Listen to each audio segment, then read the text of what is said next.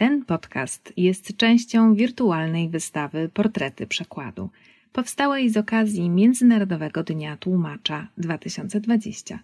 Wystawa dostępna jest online pod adresem dzieńtłumacza.pl.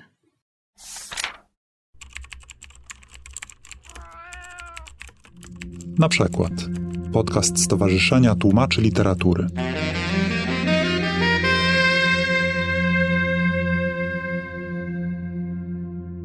Dobry.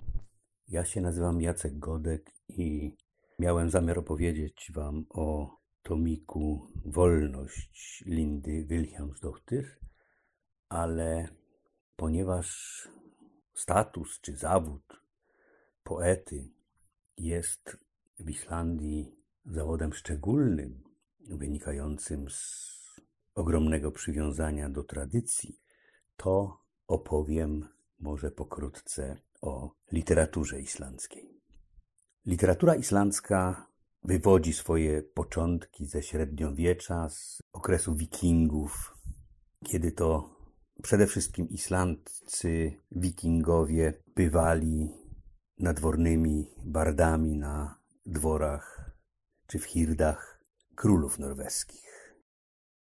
To oni sławili królewską odwagę, królewskie męstwo, dzielność, hojność, szczodrość, dobro, mądrość, waleczność. Ale to oni też pisywali prozę. Prozę, która dzisiaj jest jedną z największych pamiątek po średniowieczu i daje nam wiedzę o tamtym okresie. To oni mianowicie spisywali historię królów Norwegii w opasłym manuskrypcie który nosi tytuł Heimskringla, czy Krąg Świata. To oni opisali w tym, jak przebiegała chrystianizacja Norwegii, czy szerzej w Skandynawii, jak brutalne to było dzieło.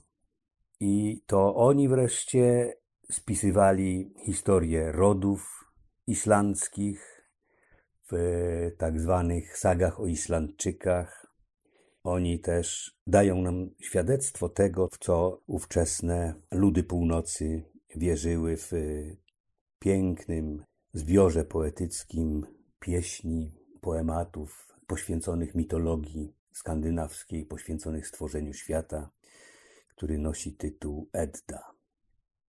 W Islandii zawsze było wielkie przywiązanie do literatury.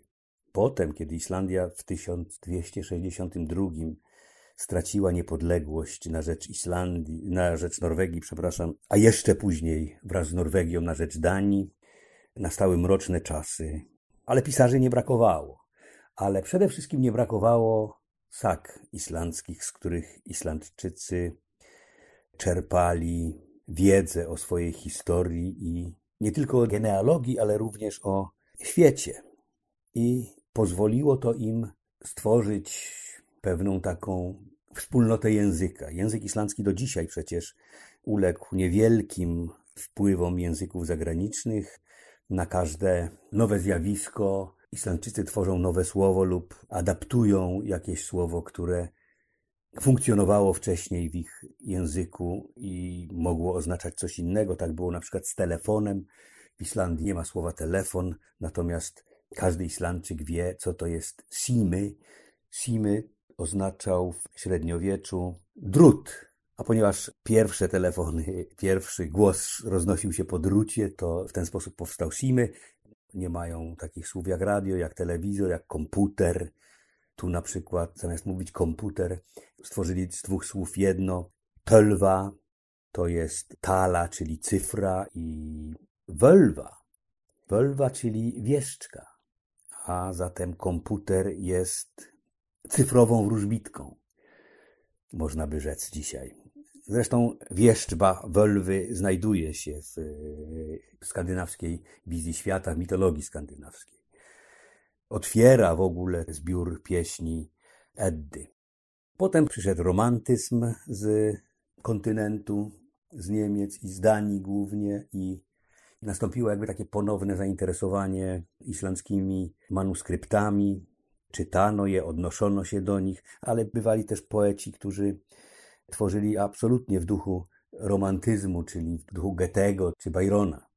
Opiewali często piękno przyrody islandzkiej, tęsknotę za ojczyzną, bowiem Islandczycy od czasów wikingów dużo podróżowali i nadal podróżują. Jeszcze tylko nadmienię, że Islandczycy mają swojego jednego noblistę, Haldora Kiliana Laxnesa, który był tłumaczony na język polski jeszcze przed wojną, drugą wojną światową i po niej tłumaczony był z języków innych niż islandzki. I to on ukuł takie powiedzenie, że w Islandii wszyscy piszą, natomiast nikt tego nie czyta. Ale to nieprawda, oni tam bardzo dużo czytają. Książka jest do tej pory najpopularniejszym prezentem na święta pod choinkę i jak mówię, tam chętnie każdy Islandczyk czyta. Zrobiono takie badania, które wykazują, że ja już dokładnych liczb nie pamiętam, znaczy tych po przecinku, ale wyszło, że przeciętny Islandczyk czyta 2,4 chyba książki miesięcznie, co jest przy 40% Polaków, którzy czytają jedną książkę rocznie, no rekordem nie do pobicia. Ale wróćmy do Lindy Wilhelmsdotter. Jest to poetka, która urodziła się w roku 1958, w tym samym roku co ja. Chodziła do szkoły z moją siostrą i napisała tomik Wolność, który wyszedł w 2015 roku, ale pisała go przez pięć lat. Zaczęła go pisać tuż po kryzysie ekonomicznym, rozeźlona na islandzkich bogaczy, czy jak nazwalibyśmy ich z Polska oligarchami, albo szerzej na całe społeczeństwo islandzkie, które rzuciło się bez żadnego opamiętania w objęcia konsumpcjonizmu i neoliberalizmu. Tomik składa się z prologu i trzech części. Prolog to jest wprowadzenie do tego tomiku, które wylicza to piękne, co człowiek stworzył. Pozwólcie Państwo, że przeczytam kilka wersów z tegoż prologu. Pomiędzy początkiem a końcem jest życie, ciało i krew między narodzinami a śmiercią, wolność pomiędzy mrokiem a światłem, między niebem a ziemią woda i ogień, wszelkie poznanie, które można czytać w słowie jak jabłko. Meczety, kościoły, świątynie, chofy, wieża, kamień i piach. Myśmy pomnożyli słowo na ziemi, pomnożyli twierdzę między niebem a ziemią, pomnożyli Boga. Pomnożyli śmiech, płacz, nienawiść, żądzę, pomnożyli wszystko między niebem a ziemią, wszystko oprócz dobra. I potem płynnie przechodzimy do części pierwszej, w której poetka opisuje zachowanie społeczeństwa konsumpcyjnego w erze dobrobytu. Zresztą ten poemat cały, ten cały tomik wierszy jest dosyć szczególny, ponieważ niekiedy na stronie jest zaledwie kilka słów i to jest tak jakby on był jedną wielką pauzą. Przeczytajmy krótki fragment z pierwszej części. Tu was zaskoczę. Við höfum grafið upp frændgarðinn eins og hann leggur sig, rakið skilleika tengsl sjöliði aftur í ættir og skrásett allt klappið til að koma í veg fyrir spillingu. Þá er einungis eftir að fella þau drið sem verpa skugga á pallin og stilla upp á nýtt með gagsæjum garðhúsgögnum og þeim ágætu mönnum sem hafa velþóknun a okkur. A po polsku znaczy to mniej więcej tyle. Rozkopaliśmy ogród rodzinny w całej rozciągłości. Pielęgnujemy powinowactwa siedem pokoleń wstecz i rejestrujemy cały ten kram, by zapobiec korupcji. Zostało nam tylko ściąć drzewa rzucające cień na taras i urządzić od nowa przezroczystymi meblami ogrodowymi i tymi dobrymi ludźmi, którzy nas akceptują. I tak wyglądało życie w Islandii dobrobytu sprzed kryzysu. Natomiast druga część to jest wyjazd poetki do Ziemi Świętej. Wyjechała tam wraz ze swoją koleżanką, również poetką, Elizabeth Krystyn Jökulsdochtyr, która notabene też jest rocznik 58 jak ja i ona z kolei ze mną do klasy chodziła. i wyjechały tam, szukając jakby korzeni naszej cywilizacji, ale też i poznać ludzi. I spotkały tam Musę, który je oprowadzał po Ziemi Świętej, po Palestynie i któregoś dnia zdarzyło się to, co teraz przeczytam. Kiedy Musa przedstawił nas honorowym tytułem poeta, gospodarze na górze Boga ukłonili się z szacunkiem. Następnie zaprosili na herbatę i posłali po rodzinnego Tyrteja, trzydziestoletniego policjanta autonomii, któremu pozwolono zejść na chwilę ze służby, napić się herbaty i pogawędzić o poezji z dwiema poetkami z północnych rubieży świata. Wywinął się od odpowiedzi na rutynowe pytanie o rolę poety w okupowanym kraju, a w zamian oferował papierosy i słodkie ciasteczka oraz szorstkie przesłuchanie stwórczych treści koleżanek po fachu. Spodobało mu się tworzywo przyjaciółki, ciągła wojna tworzona w myślach.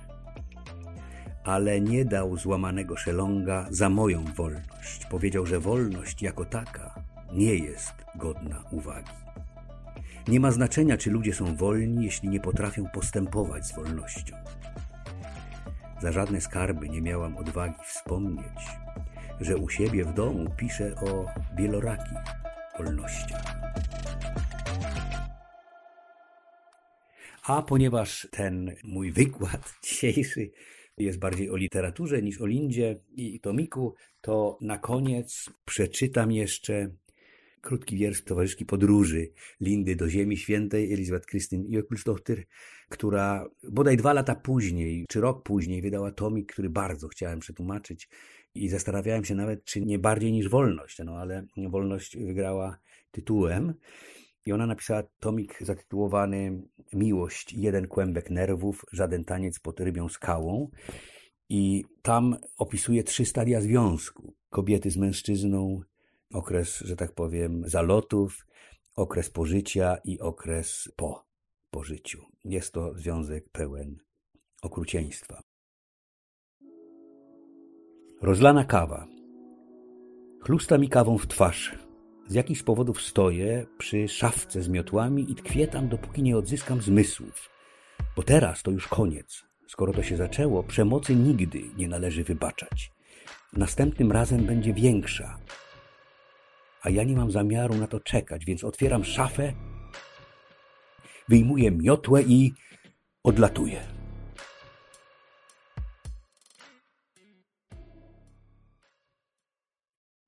Wysłuchali Państwo na przykład podcastu Stowarzyszenia Tłumaczy Literatury.